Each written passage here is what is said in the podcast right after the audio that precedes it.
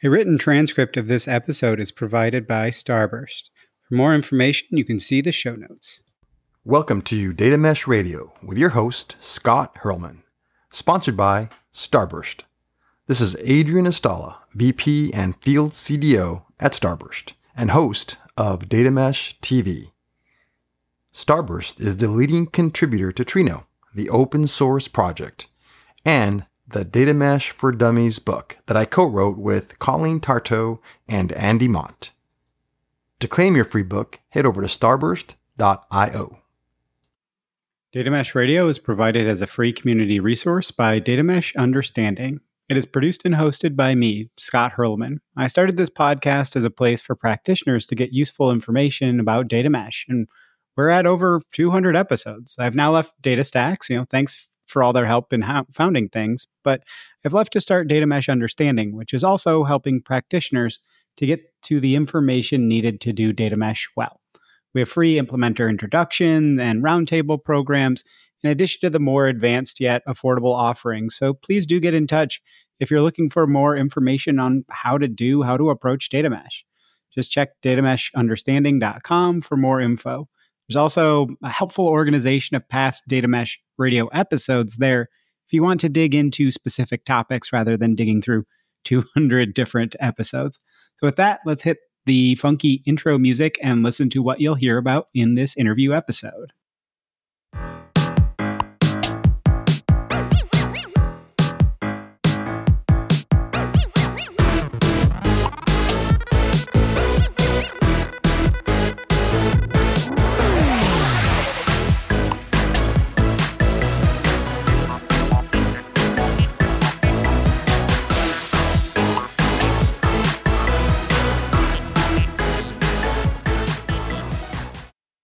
Finishing your data marathon, driving to action from data. So bottom line up front, what are you going to hear about and learn about in this episode?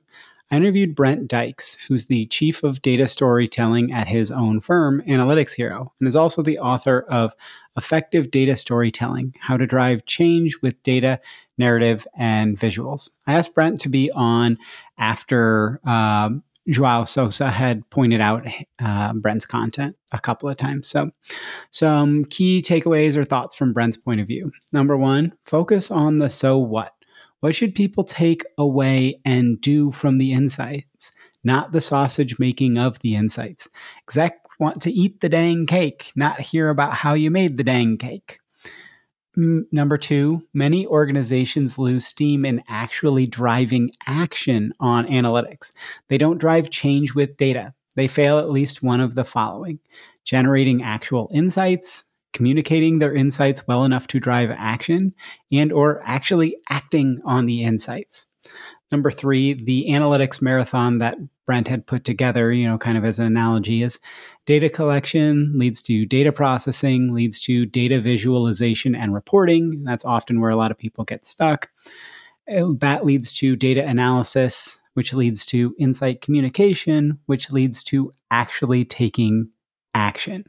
A lot of, again, people get stuck at that data analysis or uh, and not really communicating their insights or taking action. Number four, many companies stop the marathon at that visualization and reporting step. They aren't really driving the results they want, so they focus more and more time on collection and processing of data instead of finishing the, the race. And so they keep going, we're not acting on our data, we're not being data driven, so we need to collect more data. Doesn't work very well, right? Number five, really consider why you are doing data work. It's not if it it's not to simply do analytics, to build the dashboards and reports. It's to take action on the data and affect change through more informed decisions. Number 6, it's easy to like the data when it supports your narrative. A strong analytics culture bends decisions and thinking to the data instead of the other way around. Number seven, companies with good analytics practices that take action on data typically have at least an executive sponsor around analytics, if not buy in and sponsorship from the entire leadership team. There is an understanding that actions are driven by data when possible, and there's a test and learn kind of culture. Number eight, executive support and a test and learn culture are what drive results from analytics. Many companies buy the same tools and have vastly different degrees of success with data. So, again, look for the, the exec support and the test and the learn culture. This is again from Brent's point of view, but I think this is something that is pretty universal as well. Number nine, if your organization isn't doing analytics well, the best way to drive towards doing analytics well is get wins from analytics and build momentum to drive to higher and higher exec sponsors. It might be a senior manager to start, and you get a couple of wins, and their uh, manager, their the director is like, "Oh, let's get involved with this," and then the senior director, and then the VP, and on and on. Right? It's not a switch but you can drive towards that. Number 10, potentially controversial. Sometimes to drive necessary understanding in documentation or, or other ways of bringing data users up to speed, you really need to show the lineage all the way back to how the data is even collected, not just processed. That's important for people to understand in a lot of use cases. Number 11, the more you share data, the more likely information is to be misunderstood beware the difference between what a metric means and what people think it means, right? This is a trap of trying to share all of the data instead of share it in a curated way and, and share it for use cases and why, you know, with, with a lot of information around what this actually is. Number 12, potentially controversial. To get to scale, we use passive communication, you know, read mostly documentation about our data. But to truly drive to understanding, we also can't shy away from active, you know, read human to human, person to person communication. A, a, personal note from me, episode 150 has some interesting insight on how far documentation should should go around that. That was the episode with Chris uh, Dove. Number 13, another potentially controversial one. Storytelling is often the easiest way to sway people with data because human brains have evolved to accept information via story. We've been doing it for thousands of years. You know, medium is is what, like five, seven years old or whatever. Storytelling is thousands of years old. Uh, number 14, mature organizations understand the data can be wrong and prepare for that move fast and make incremental moves instead of a big bang approach. You learn more and can do better the next time, even on actions that weren't as valuable as expected, right? You, you can understand that it's not always going to be perfect, but it gives you the ability to be better. Number 15, another potentially controversial one, maybe.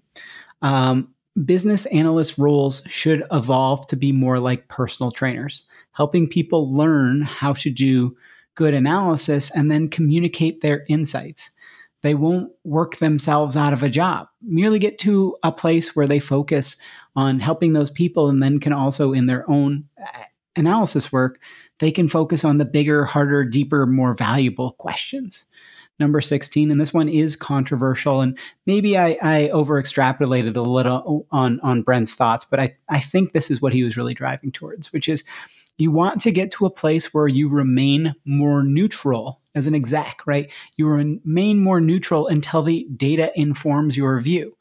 It can cause more cognitive load to update our views instead of waiting for the data to kind of speak first and, and maybe give us some, some thoughts and some insights. Okay, enough of just me. Let's hear from our awesome guest in this interview episode.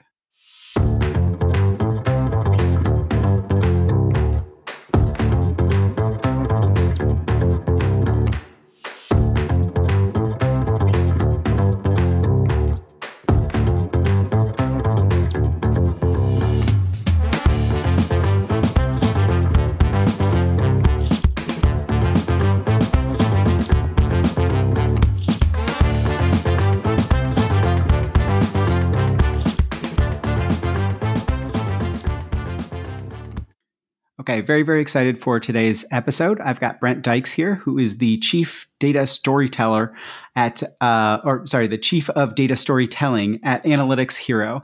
And um, we're going to be covering a lot of different things. Um, Brent's got a, a, lot of really, really great content. Um, it's funny, I, I, ran across him three or four times within uh, a two week span. So I was like, okay, I've got to reach out. And we're going to be talking about like what is the point of doing data? Like if we're not acting on it, why do it? And and where companies kind of go wrong and where they lose track in that. And then, you know, we've talked about this a, a couple of times in, in a lot of different episodes, but like where do we actually get crisp around what is the handoff and who does what in data? How do we actually work together to get to that? And everybody's just going, "Oh, I thought you were doing it." Um, one thing he said in, in the pre-call that I really, really loved was it's it's about you know there's this attitude of it's about being right, not about being data driven. How do we how do we move past that? And then you know some things about analysts as, as personal trainers is that it's a really good analogy that that Brent had come up with. And then you know we some of the things other people have talked about of anomaly detection of like what actually matters and how do we actually go about this and um, ad- adapting that test and learn mindset relative to data. That's crucial if you're being data driven in general, but especially if you're doing data mesh. So, with all of that as kind of backdrop to the conversation, before we we get to that, Brent, if you don't mind giving people a bit of an introduction to yourself, and then we can jump into the conversation at hand. Yeah, absolutely. Yeah. So my background is in digital analytics, marketing analytics. I spent basically 12 years working at Adobe. Um, they acquired a company I was working for called Omniture. Most of that time I was in consulting. So I was working with Fortune 500 companies around the world, uh, helping them as a business consultant and then as a manager of different teams of, of analytics consultants. Uh, I did four years at Domo, which is a cloud BI solution. And then I did a year at uh, Blast Analytics, consulting agency out of Sacramento, California. And then in August of 2021, I decided to go independent, do my own consulting business around my book that I published at the beginning of 2020 called Effective Data Storytelling. And so that's what I've been doing. I've been doing training sessions, coaching, consulting all around data storytelling. Awesome. Yeah. And, and uh, you know, I've, like I said, I've seen a lot of the content that you've been putting out, and I think it's, it's really helpful in doing this because do you mind by starting actually with how you define storytelling in this because we had Scott Taylor on he was he was talking about um, telling a story to get your um, data projects approved versus I think you're talking about telling a story with data. Right. Yeah. So I I, I focus more on uh, if you're doing analysis, you found an insight. How do you communicate that insight so that people understand it, that they appreciate it, and that they and that you can hopefully drive action. Right. One that's one of the concerns or one of the frustrations we all have is that we do all this data work and then it doesn't go anywhere. It doesn't doesn't affect change. And so, actually, the title of my my book when I published it, um, I was very intentional with the title. Um, it's basically effective data storytelling how to drive change with data, narrative, and visuals. And so for me, um, it's really important that we take the insights that we have and let's make sure that they're fully understood that that people appreciate them and that they can actually drive some kind of change within the organization like I, I, think where do you see people dropping that ball because i think this is a great place to start and and where do you see you know, uh, you've got this um, a series of, of great graphics that you'd put together. Um, I'm not typically a visual person, so the fact that you actually communicated to me in a visual way and, and that it, it, it, stuck with me is is uh, interesting. But um, can you talk about kind of the steps and and where people typically drop off and like how much of the work is done, but how much of the work we do all of this work and it's kind of um, sound and fury driving nothing, right? It's all this right. work and it doesn't end up actually affecting the change that you're talking about. Right. Yeah. So I, I again, because I'm a visual person, I guess I, I use a lot of visuals, and and I came up with an analogy um, for what I felt was kind of what was happening with a lot of companies. You know, as I've worked with different organizations, I've seen a lot of companies get to the same points in this journey, right? So I kind of consider the analytics um, kind of journey that we go through as organizations, and I equated it to a marathon. And I and I basically I wrote a. I, I'm also publish a lot of articles on Forbes, and this is one of the articles that I published there. Uh, and it, it, I think it really resonated with a lot of people. But I see the first step in this marathon that we're running is the data collection. Right, most companies today are collecting enormous amounts of data, so that's not really the problem. Um, you know, that's everybody's collecting data. Uh, the next step is um, the processing of that. Um, so the preparation and the, and the, processing of that data, the cleansing, all of that data work that's really essential to making sure that it's usable, uh, that it that it's prepared and ready to go into reports and dashboards and all that. Um, so that's the next step. And I would say there's some level of drop off. You know, there's some companies that maybe don't prep, pre- prepare or prep their data as well as they could.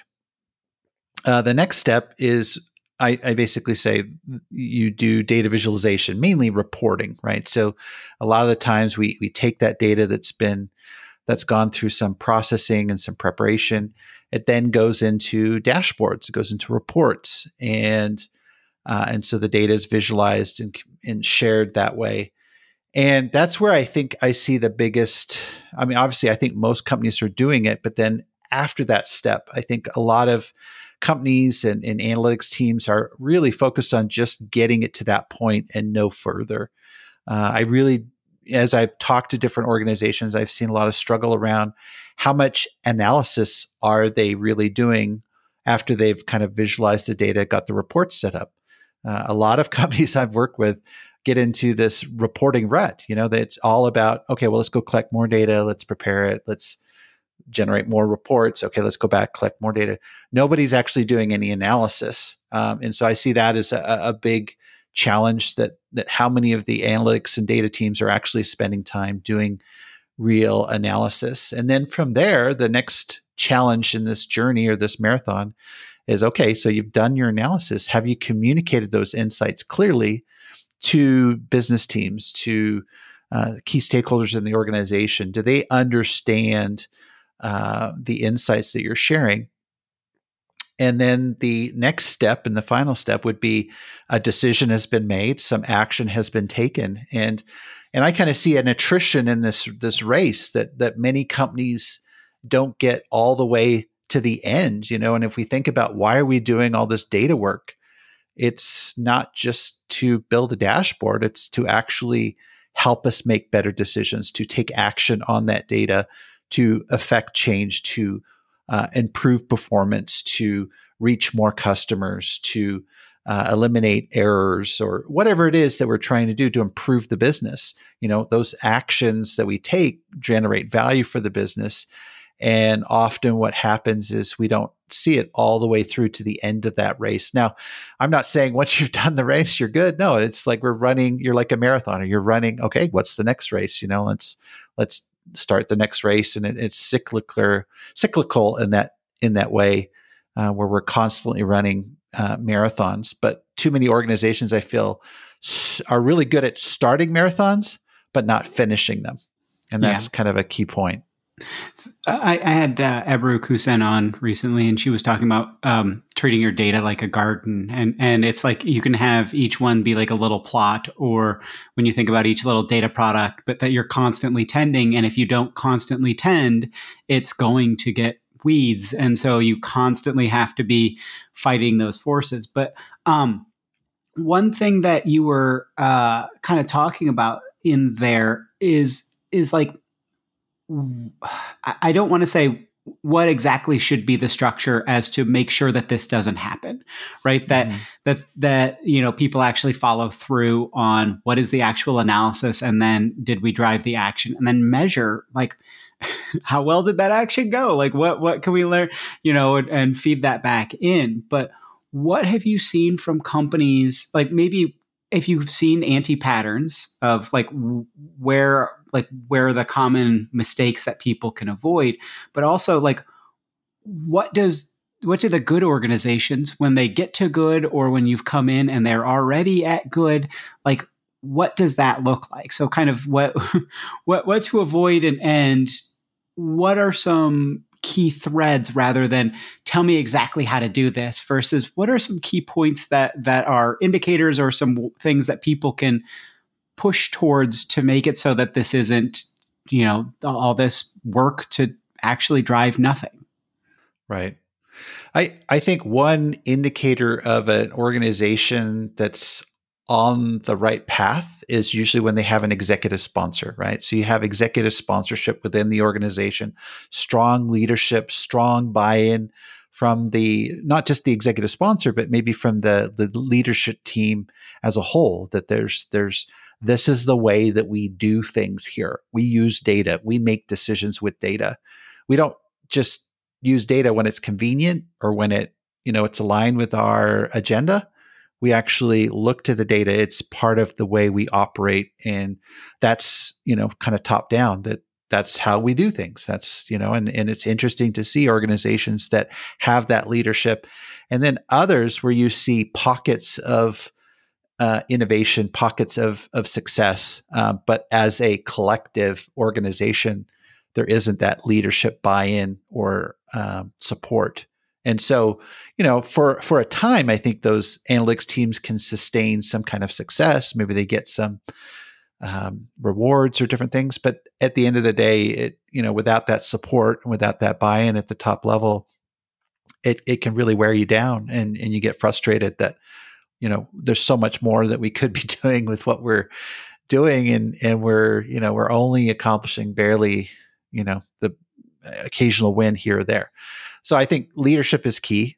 Um, the other thing I think you, you start to see a data culture in the sense that I think the organizations that I've seen that are more stronger in this area is when they have a test and learn kind of culture that that's been kind of established within an organization. Uh, I think that's a level of maturity um, that I um, appreciate when I s- interact with organizations that that they're not just um, you know they're actually when we do things when we make decisions we we we're really focused on learning uh, you know whether this is the right choice or the right decision that we're making we do a test we then analyze the results of that test and then make a decision you know whether this is the right thing or or we do another test you know that could be the next step uh, but i think a test and learn mentality a test and learn uh, culture at an organization is is something again that I see as a maturity uh, indicator that this is an organization that's a little bit further along the curve of of data maturity than a than a company that doesn't invest in that area. Because um, at the end of the day, if we look at a lot of organizations, a lot of them are investing in the same tools. Um, they're investing in the same technologies. They're uh, a lot of the platforms are shared. Uh, but then when you actually get into the nitty gritty of of why why is this company with the same toolbox that much further ahead than this other company? And I think it is some of those things where you have the leadership in place, you have you're starting to get that data culture in place. Uh, and and that starts to create separation from the pack that are still kind of floundering or not quite making the commitment to being data driven and and the commitment to you know not just the technology but the processes the um, you know all of the, the talent and, and everything that goes into a successful uh, data program and a couple of things in there i mean one it's it's good whether somebody's reflecting back on are we eh, eh, are we headed in this right direction? But if somebody isn't headed in that good direction, does eh, is there a way to affect change if you're not at the top level, right? Because you're talking about this exec sponsor. Is it to to shop around for an exec sponsor and and try and do that, or or is it just to leave, or like what what have you seen when somebody has been doing this wrong and right. has shifted towards doing it right? Like what what could somebody out there uh, that's that's a little depressed from hearing what you're talking about uh, get more excited about where they could shift things?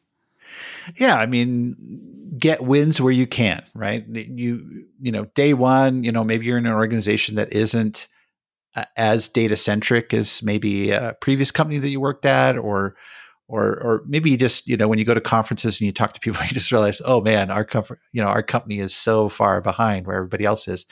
But I think it's it's about getting wins in in in places that you can. And and with an executive, there's a, a guy that I when I was at uh, Adobe, um, he really had an interesting story because his journey was when he first started doing analytics.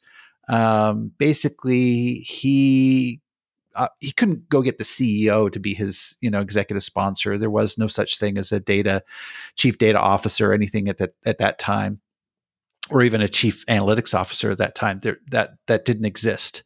Um, so what he did is he did his work and he got sponsorship from a director. You know, a director that he impressed with his work and and got him within his sphere of influence and control to kind of help him succeed with the level that he could. And then a, a year or two later, that guy's boss then got interested. So he he went to from a director level kind of executive sponsor to a VP. And then a, a, a year or so later, two years later, uh, an SVP, uh, senior uh, vice president, caught attention of what his work was doing, and so he basically graduated. He moved up, so he got a he got he he got basically a more senior and more senior, more senior kind of executive sponsor to kind of sponsor and support and and help him with his success. And and so he was able to climb up, get more influence, more um, resources, bigger budgets, all of that just by um, showing his work, working with what he could at the time, and then he impressed people above, and then he was able to kind of climb uh, and, and get more and more um, recognition and, and and support. So that's one example of you know maybe today you're struggling and and it's it's hard to get recognized. Well, identify who could be that executive sponsor who who is trying to do something where data could actually uh, help them with their initiatives or whatever, and then connect with them and then help them to succeed, and then see where that takes you. Well, I was I was hoping for some magic words that you could just say. You could just mutter the, the magic incantation and, and get there. But it sounds like it's a, it's a bit bit of a tough road to to, to go down. You're gonna, but, you're gonna have to roll up your sleeves a little bit, yeah.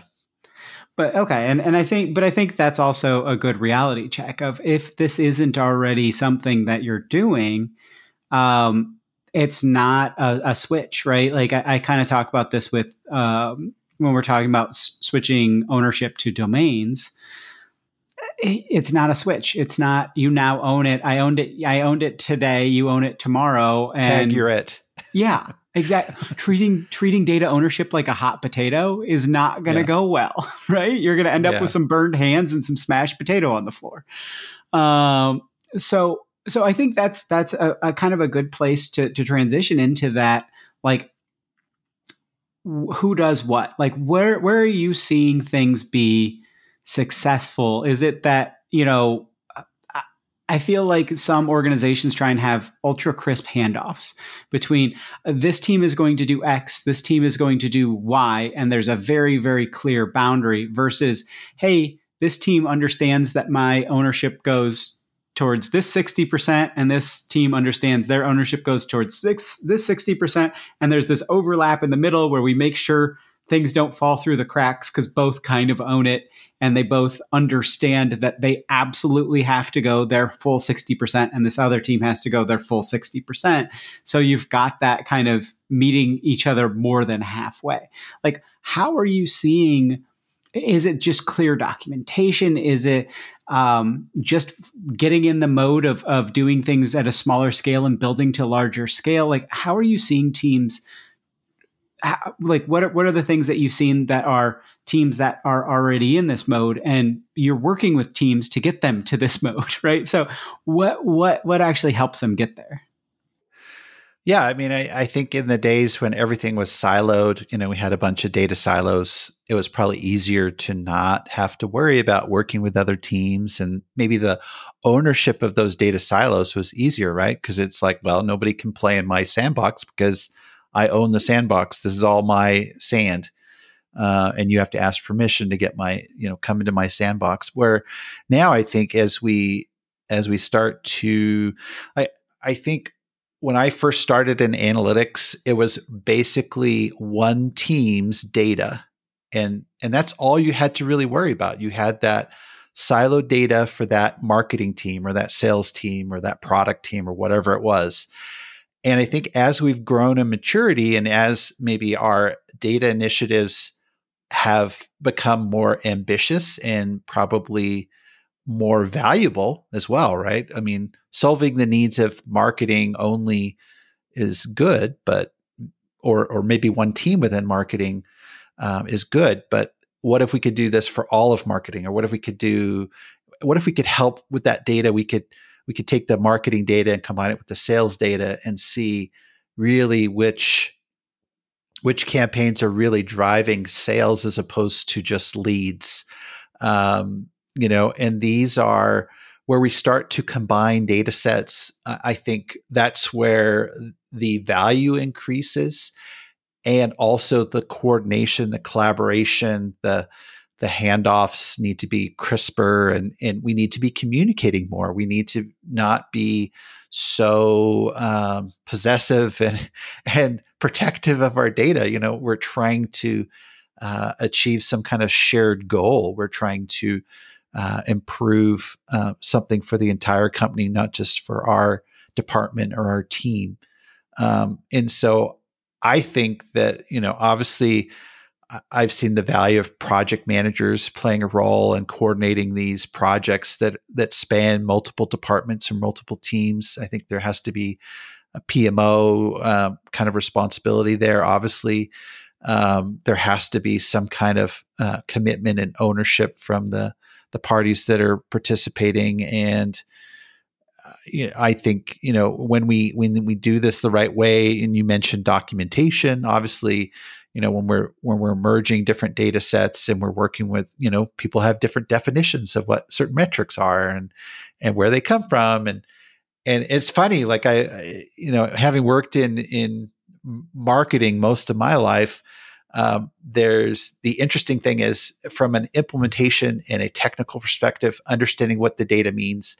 And then there's a whole different understanding of maybe what people interpret that data to mean um, and it's interesting. Sometimes we need to pop the hood and show them, yeah, let's show you how we collect this data and then see what if your definition of what you think this metric means still means what it means. Because as we show you where we get this data and where it's coming in and, and when we're collecting it and who we're collecting it from, you might actually change your understanding of that def or your of what that metric means and many times in my career, uh, you know, I've been on teams where we we had to kind of alert the the leaders to this data doesn't mean what you think it means. It means something entirely different, and you need to start using it the right way, or else you're going to make bad decisions because you think it means X and it really means Y.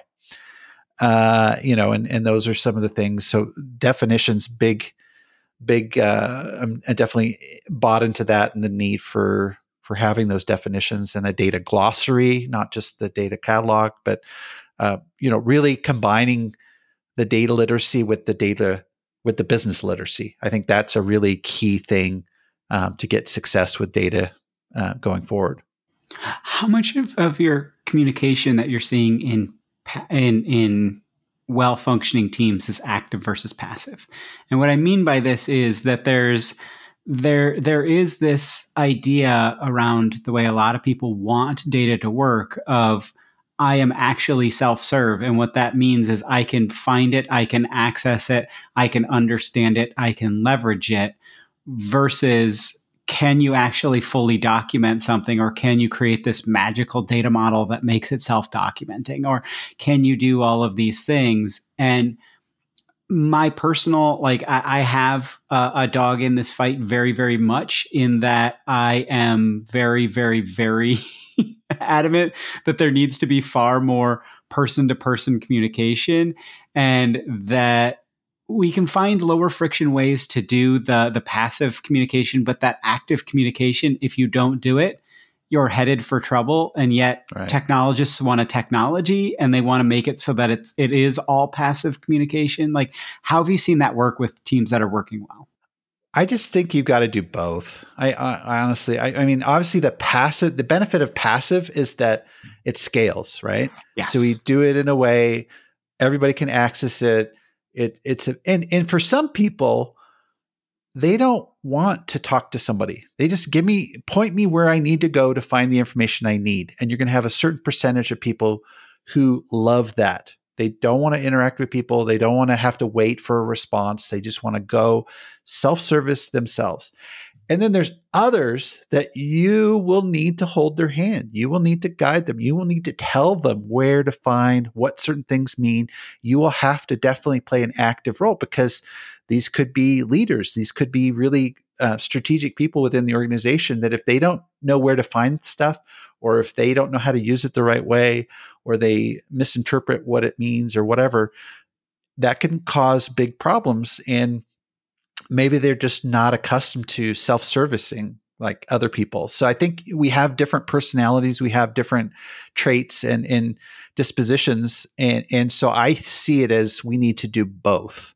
Uh, you know, we need to cover the the passive side, you know, and the and the great benefit, as I said, it scales, um, you know, and that can that can work for a lot of people.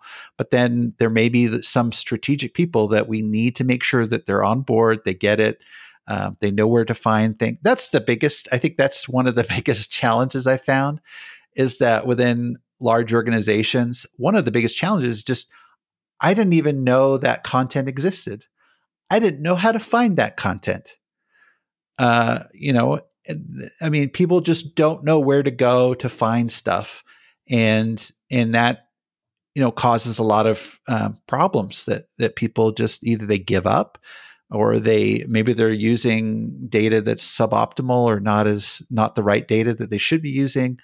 Um, they may not know that information even exists that could actually help them help their team or help their role. Uh, and and so there's that's a huge challenge, especially the larger your organization is. Just trying to find useful information and where it exists and how I can how can you know where do I go? Where does it where does it live? Yeah, I, a couple of things in there, but like I, I think a lot of what you're talking about is that that passive communication is for kind of rote things of you know we all know the definition essentially of revenue and we have a clarified definition of this is how we measure our revenue. So let's look at the dashboard for revenue from yesterday to today or whatever.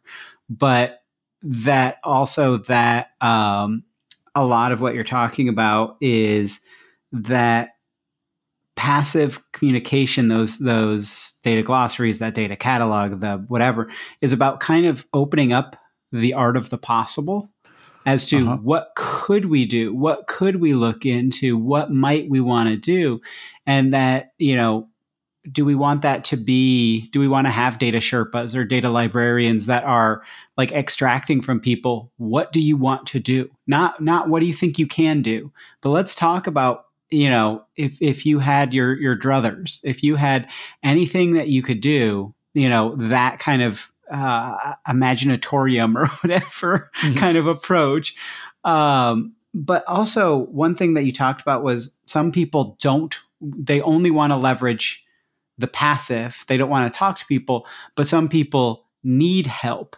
And I think the the the the problem is when somebody fits into both of those categories right. of somebody needs the help but doesn't want it and so then they're going and finding the bad data but i'm not asking you to solve the world but i, I think how how do we change our attitudes towards data internally like is it that it has to be top down that you do have to do or or how have you seen especially with the, the data storytelling of the wins? Like how do you start to build that momentum with people and how do you get people to understand that aspect of it's not about being right it's about being data driven like how have you seen that work?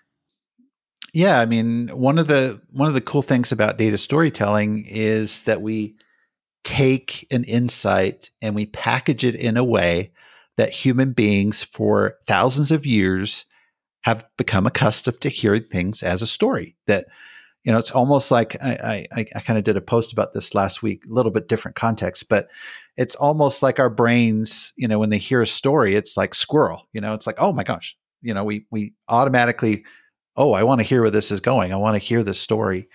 Um, you know, we come we become very inquisitive. We we in some cases, psychologists have found that we don't even nitpick on the details as much. We want to see where the story goes.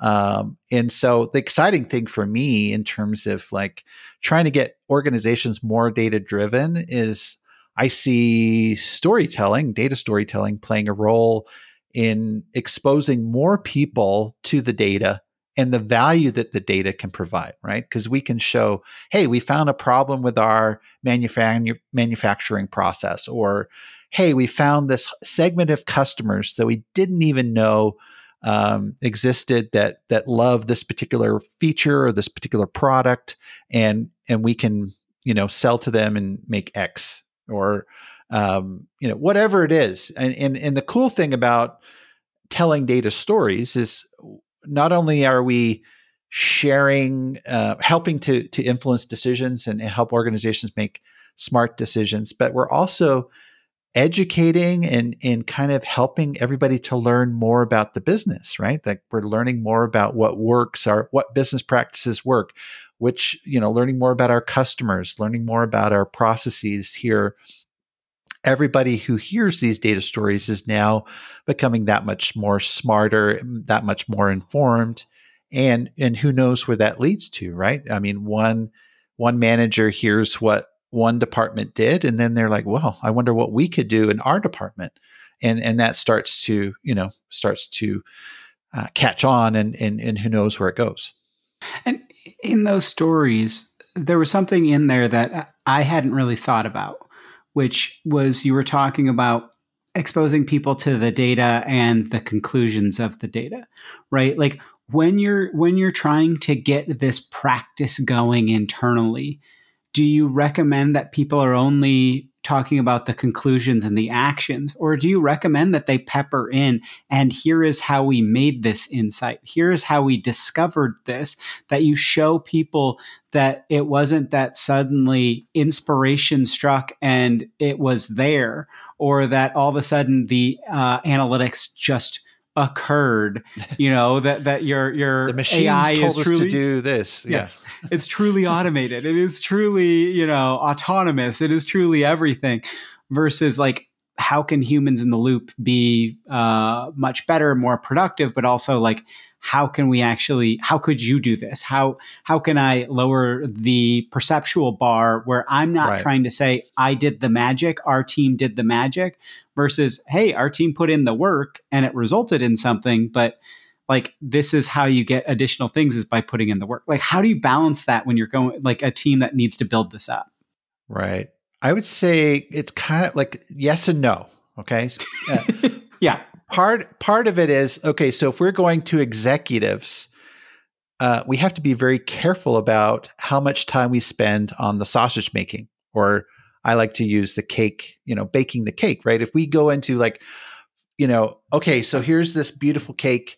Now, before we start eating the cake, I want to talk about how I made the cake.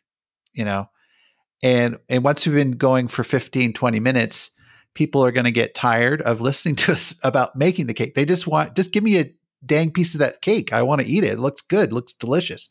You know, so I think part of it with our audience is we have to be careful that, yeah, we want to get people like, this is possible. This is the art of the possible. This is what we can do. Um, but with executives, I would say, you know, they just want to have the insight and know what to do.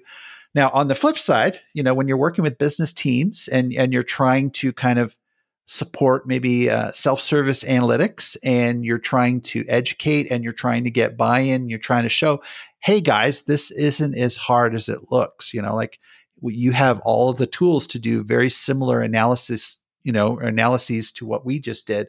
You can find insights just like we did. And so that might be a that would be the other side of it. Yeah that you could step through these are some of the processes that we we we took. These are the steps we took. And look it's not as hard as you know, it's not rocket science here. Uh, you know, you have the technology, you have the training, you have examples you can follow. Um, you can reach out to us for help and guidance. You know, we want you to be successful. And and here's some examples to get you inspired and and show you that it's it, it is possible that maybe even showing other business teams doing being successful. You know, if they if they're looking at the data team or the analytics team, well, sure, you guys all know the data, you're all really smart, blah blah blah. But hey, you know, no, we we we helped this marketing team. Look what they were able to do, what what they were able to do. You know, you could do the same for your sales team or for your product marketing team or whatever it is.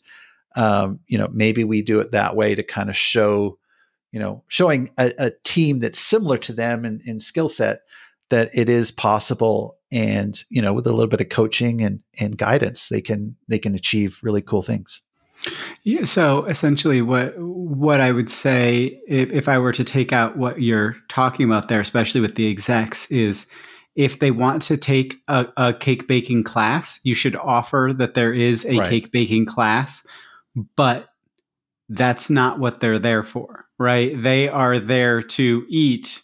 They're there to consume the information. They aren't there to learn exactly how. But at the same point, if we don't get them bought in that this isn't just some magical thing that just happens, then we don't get the investment. So we do need right. that, but it's like it it shouldn't be combined at the same time. It's kind of, you know, you when you're going to a fancy restaurant, you have, you know, different aspects of the meal, right? You have your appetizer, you have the, you know, all the different courses and that you don't bring out all the courses at once because your senses get overwhelmed and you're kind of talking about that same thing from a, a, mental standpoint as well. And i think that's i think that's useful to call out specifically that this is why you don't do it not just don't do it but like i think you were giving a lot of really good examples in there. So um what, but what we had talked about as well in, in that pre-call again was the it's not a you know it's about being right not about being data driven and how do we fight against that you know, where do you see that coming from the most? Is it the execs? Is it the you know the the C-suite execs? I would hope that they're not quite that naive about how data works, but maybe they are. Or is it line of business execs and it's somebody who's got deep, deep, deep domain knowledge and they're like, I know how this works. Your data told me it was going to be this. I trust, you know, I trusted the data instead of my gut, and therefore data is never wrong, and my gut is always right. Like, where do you see that that being the most persistent, and and how do we start to kind of push back against it? When we use data just to prove that we're right, I mean that shows a low level of maturity. I think with data, right? Because in that case, it means okay, I like the data when it supports my narrative. You know, I feel that customers only buy for us for these two reasons, and the data supports that. I like the data now. The data shows that I'm right. Uh, I don't like the data when it shows that actually there's a third reason that I don't like, uh, and and all of a sudden now I you know I question the data. I think that you know where did this data come from? You know was it is it accurate? You know i start to you know that that to me shows a culture a, a, a organization that has doesn't yet have a data maturity with their data sure they have lots of data they're using data they're using data occasionally to make decisions selectively um, but you know i think when we move beyond that that that we're actually listening to the data, that executives actually want to know what the data says. And, you know, a lot of people get kind of like, well, I don't want to be told what to do by the data. No, what we're doing is we're factoring that into our decision making. But if we're not even prepared to listen to the numbers, if we're not even open to the idea that we might be wrong or that our assumptions are not quite accurate, then then we have a problem, you know, because until an organization and it's it's really i mean there's it can be a problem when you have a senior leader who is not willing to listen to the data that can be a problem. It's an even bigger problem when you have several of those leaders at an organization and they still operate you know selectively with data. Um, hopefully you know uh, over time those those people uh, either come around or they or they don't continue with the organization. They they maybe they they you know the organization outgrows their skill set and we, they need new talent, people who you know do think data first and are looking for the data to inform their decision making. Um, but I, I, really think it comes back to when we are just using data to, to prove that we're right, that that just shows a immature uh, uh, culture at an organization uh, when they when they go that way. And how do you prepare people like that for when the data was wrong or when the data, uh, you know, I mean, you kind of talked about data informed versus data driven. I prefer the, the, the phrasing of data informed because exactly what you said. The data doesn't drive the decision. The data informs the decision and all that. But the, that ship has sailed, right? It, it's it's that everybody's talking data driven instead of data informed. But like, well, I I don't mind the data driven kind of mindset. I, I I interpret that as leaning into the data. That's how I. Do you lean into the data or do you let it just kind of like blow over you? And and so when we talk about being data driven, I I I view that as okay, we're leaning into the numbers. We're we want to see where these things now going back to your question about when the data is wrong. And and I think again, that's just a maturity. I think more mature organizations realize that the data is not always going to be perfect. And and sometimes, you know, let's take the we've done an analysis, we found an insight, we tell an amazing data story, and it, it inspires everybody to act on this. And then we go and take the action and and it doesn't have the lift that we thought it would you know and and so there's two things we can do at that point. We can we can say well that was dumb you know we're not we're never going to do that again. We're you know we're not going to listen to the data you know we're going to go with our gut or whatever. Or the other opposite approach is okay well what can we learn from this? You know what what, what maybe we we need to triangulate and come at it from a different direction. Maybe that approach that we tried wasn't the right approach, but but again, that's a maturity thing. That's that's thinking, okay, what can we take from this? Maybe there's a little bit of calibration we can do, and then maybe it's the second attempt that gets the results that we thought, or maybe we just learn that there's some other third factor, some other variable at play that wasn't a part of our analysis that that we've now discovered and and that's the key thing. Okay now we've learned something. Now we're you know we're continually learning continually growing we're getting smarter and you know we're going to get that much closer to a, a, payoff at some point down the road whether, whether it, maybe it's not this area maybe but because we keep trying we keep innovating we keep iterating um, eventually we're going to have some wins with the data and it's going to we're going to have you know some success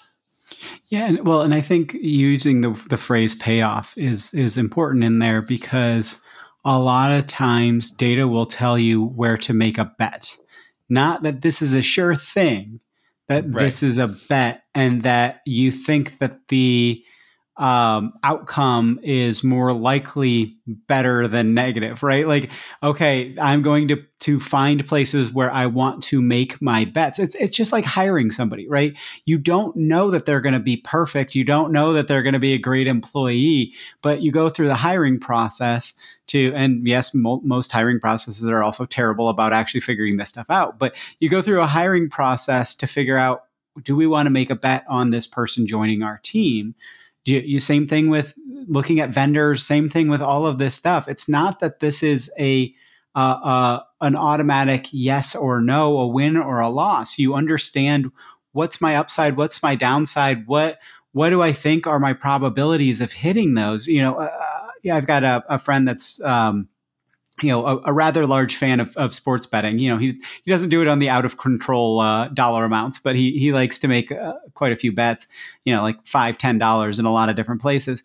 And uh, we talked about this, and you know, I'm somebody that when I look at those, I like the ones that are are very very low probability, but that I think I've got a strategic advantage. And it's like, well, you you lost on all of these, and it's like, well, yeah, because each of them, you know, I'm five of them, I made five choices and the the like highest likelihood was 20 to 1.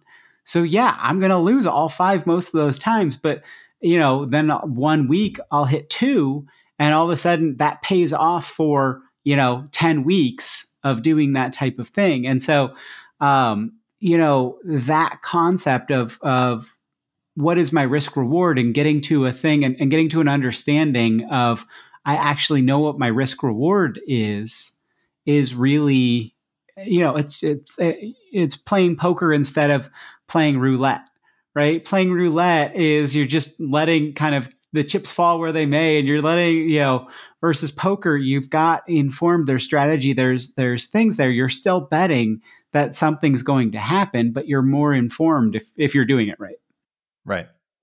Yeah. No, I can see that. I can see that analogy working. Because at the end of the day, going back to your HR example, right? So if we're not using data, maybe 50 50 chance that we're going to hire a good candidate. Whereas if we're using data, maybe eight out of 10 times we're hiring good candidates, you know, whereas without the data, it's, it's more of a risk where there's more opportunity that we could make a bad hire. But it doesn't, but to your point, it doesn't preclude that we make, we don't make a bad hire, even if we have all the data, because, you know, there could be some other third variable that, you know, we weren't aware of and that trips us up. Or one team doesn't do anything data driven and they're like see we made we made a good hire. And it was like yeah but like you could have had a better shot of making sure that you didn't make a bad one you know? Yes right. stuff works out right? Like oh okay you made a, a 100 to 1 bet and you know you thought that it, it, worked out that one time or you know i saw somebody again um, don't mean to harp on sports betting or anything but i just thought it was really funny um, somebody had put like a $1 million bet to win $11,000 because there was a 99.9% chance and then it didn't happen. And, you know, it, it, was somebody who had had all of these things of sure bet, sure bet, sure bet winning. And then it didn't. And then it was like, oh, you know, yeah, this was, uh, that's the way that, probability that, that would sting a little bit. yeah. Oh, for sure. But, um, so I, I wanted to kind of head into the one thing that we talked about in the pre-call as well was like where do business analysts fit when you're talking about data storytelling who should be storytelling how like how do you make sure that you don't have you know like the whole thing with data mesh and kind of decentralization and all that is finding the bottlenecks and working around the bottlenecks in a scalable, reliable way. And, you know, when you've thought about the centralized data team, they become a bottleneck when you have high scale, high complexity, you know, especially when stuff is evolving and things like that. On the analysis side, it's pretty easy to just go, these are the ones that are generating the insights versus these are the ones that are helping us generate the insights or these are the ones that are helping us interpret the insights and what to do like where yeah. have you seen it go well? And, and, maybe where have you seen people have tried to go in a di- direction that felt like it should work and didn't? Yeah i mean I, I think at this stage you know I think that there's still a lot of struggles that organizations have with doing analysis. And even though self-service analytics has been deployed across many organizations, still many business teams and leaders feel intimidated using those tools on a regular basis. And so I do see analysts playing an important role in telling some of those initial um, data stories. You know, they're going to be the ones doing the analysis and hopefully uh, getting people excited and interested in doing analysis themselves. And I see the analysts uh, being like tip of the spear, like showing people, hey, this is how we can communicate data in a better way. Uh, here are some of the insights that we're getting from uh, these these data platforms that we have, and then I've always kind of felt like analysts are going to have to make a transition from order takers to actually more like personal trainers in the sense that hey we can we can work with you and help you to do your analysis and we can you know when you get maybe if you get stuck or or if you need some help we can jump in and help you coach you um, and then with that approach then i think what we're doing is we're not overly just rolling out this self-service um, uh, these self-service analytics platforms, but we're actually coaching and mentoring people so they can take full advantage of them. Now, you know, obviously the and, and then the the level of sophistication and the depth of analysis that an analyst will do compared to maybe a marketer or uh, you know somebody on a business team, there there is going to be a difference there. But that doesn't mean I I I honestly feel like everybody if if if we keep talking about how everybody's going to be, you know, I think there was a a report that came out uh, by IDC and Tableau, and they talked about how 70% of people will have a significant part of their role focused on data uh, by 2025. Uh, so that means a lot of people are going to be working with data, whether they like it or not. And if we are working with data, we're going to find things. We're going to we're going to see things in the data. We're going to need to communicate them. That there's a good chance we're going to have some data stories to tell. Uh, but I, I do look at analysts as being people that already get the analysis side, get the interpretation side, and with some basic kind of training around how to communicate insights more effectively, uh, they can they can lead the way. They can show uh, these other uh, people that are following after them. Okay, this is how we communicate insights in an effective manner. This is how we can we can actually drive change with with what we're seeing in the data, and and I, I see them as a support role for everybody else that's coming. You know, eventually they're going to be more and more people are going to be telling data stories, and the analysts will be the ones that'll help coach and mentor them. So, I mean, do you see them then in certain organizations kind of working themselves out of a job once everybody's capable of this? Or is that kind of one of those uh, things that is always five years down the road, right? Where it's just like this thing that eh, yeah, never's going to happen. I, I think I think there's always going to be um, phone a friend. I mean, there's going to be a deeper analysis. There's going to be a more, you know, like I just don't think like if I go back to my marketing days, you know, yeah, I want to be able to kind of self serve some level. But if there's like a bigger analysis, I don't have time for that. I got to do my day job. So there, I think there's always going to be a role for an analyst to kind of step in and kind of take over those bigger projects, maybe more strategic projects that require just a little bit more expertise, a little bit more time um, to dive deeper into it uh, than an individual contributor or manager can spend. You know, they can take it to a certain point, but I, I don't see them taking it all the way and just you know spending most of their time doing analysis. They just they have other responsibilities they need to do.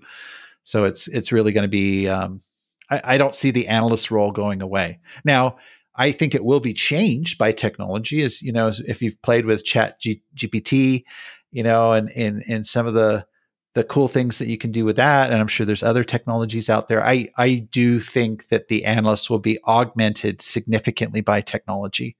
Um, and so all of those menial, laborious, painful, frustrating, annoying tasks that we get assigned to do as analysts uh, can then be handed off to a machine, can be handed off to AI um, to to handle some of those responsibilities, and then they can augment what we do in terms of communication. They can uh, the technology can augment in terms of you know even parts of our analysis. I mean, there's there's parts that we can hand off, and parts that we still maintain control of. Um, but I see as you know, cyborgs cyborgs not the right word, but you know, augmented uh, analysts is is really, I think, what's going to happen more and more as we rely on technology to do some of the dirty work that we don't enjoy and don't have time to do, and, and it freezes us up to focus on the areas that are more um, uh, better suited to a human mind and, and drawing connections and communicating and some of those other things that that uh, we can we can bring to the table that maybe machine machines at this point can't. So not everybody has to be an analytics hero, is what you're telling me. But I'm. no, I, I mean, uh, I want everybody to be the analytics hero. That's what I want.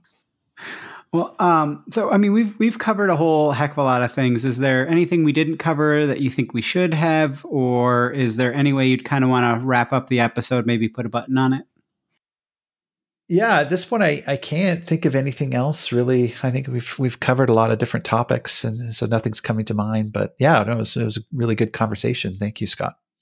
Yeah, yeah, really enjoyed it as well over here. Um, so I'm sure there's going to be a lot of people that would love to follow up with you. Where's kind of the best place? What do you want them following up about? And you know, obviously, this is a good uh, place to talk about your book and kind of what you're doing as well, specifically. Yeah, um, if you'd like to learn more about uh, data storytelling, definitely go to my website, so effectivedatastorytelling.com. Um, so that's a, a, great place to learn more about my book. And I have a bunch of my Forbes articles listed there, as well as uh, blog posts on data storytelling. Uh, so that's a great. And then if you're interested in my services in terms of training or coaching or consulting, that's all there. Uh, another great way to kind of, I do a lot of posts on LinkedIn. Um, so if you want to follow me on LinkedIn, um, definitely that's a great place to see what's top of mind, what I'm thinking about, what I'm writing about, and um, and then later this year I'll be launching a um, an online course based on the contents of my book around uh, data storytelling. So that's probably in the coming months. That'll be something I'm hoping to roll out soon, and and that's another way for people to kind of uh, get some training on data storytelling. Well, we'll drop links to the things that exist right now in the show notes. I can't uh, necessarily drop to something that doesn't exist yet. But, well, Brent, this has been really great. I really enjoyed the conversation. I think it'll help a lot of people to get kind of over that hump of why are we actually doing this? Like, how do we actually get all the way to the end of driving with uh, to action and, and doing that and kind of that it's not that difficult and that you can kind of just build upon itself to to do one and then the next and then the next and then show it off and kind of talk with others and and kind of get that momentum built that it doesn't have to be all of a sudden overnight. So i think that'll help a lot of people. So thank you so much for spending the time here today. And as well thank you everyone out there for listening. I'd again like to thank my guest today Brent Dykes, who's the chief of data storytelling at his own firm Analytics Hero and author of Effective data storytelling, how to drive change with data, narrative, and visuals. You can find a link to his LinkedIn, uh, a link about his book, and the mentioned blog post about the data marathon in the show notes as per usual. Thank you. Hopefully, that interview episode was really useful for you. Please do consider getting in touch with guests from the show, from these episodes. Most have said they'd really love people to reach out to them. And please, as well, if you're got a minute, rate and review the podcast somewhere. It really is honestly super helpful for other people looking into kind of data podcasts to kind of get this in front of them. Data Mesh Radio is again provided as a free community resource by Data Mesh Understanding. It's produced and hosted by me, Scott Hirleman. In April of 2023, I left DataStax, who were wonderful in getting the Data Mesh community stuff started. So give them a shout for streaming and real time AI needs. But I left to start my own industry analyst kind of information as a service firm our offerings are affordable and you can do them on a one-off or a month-to-month basis. You know read kind of throw it on the credit card. Don't worry about like going through purchasing and things like that. The services include lots of practitioner roundtables you know one-on-one data mesh kind of planning or feedback sessions and tailored introductions to other data mesh practitioners that are focused around your topics of interest. You know what what are you actually running into challenges with we also have some free programs around introductions and roundtables that people can kind of check out as well. Check the show notes or just go to datameshunderstanding.com for more info or helpful resources. As always, if you have suggestions for guests or topics, please do get in touch as well. And have a wonderful rest of your day. Now let's hear that funky outro music.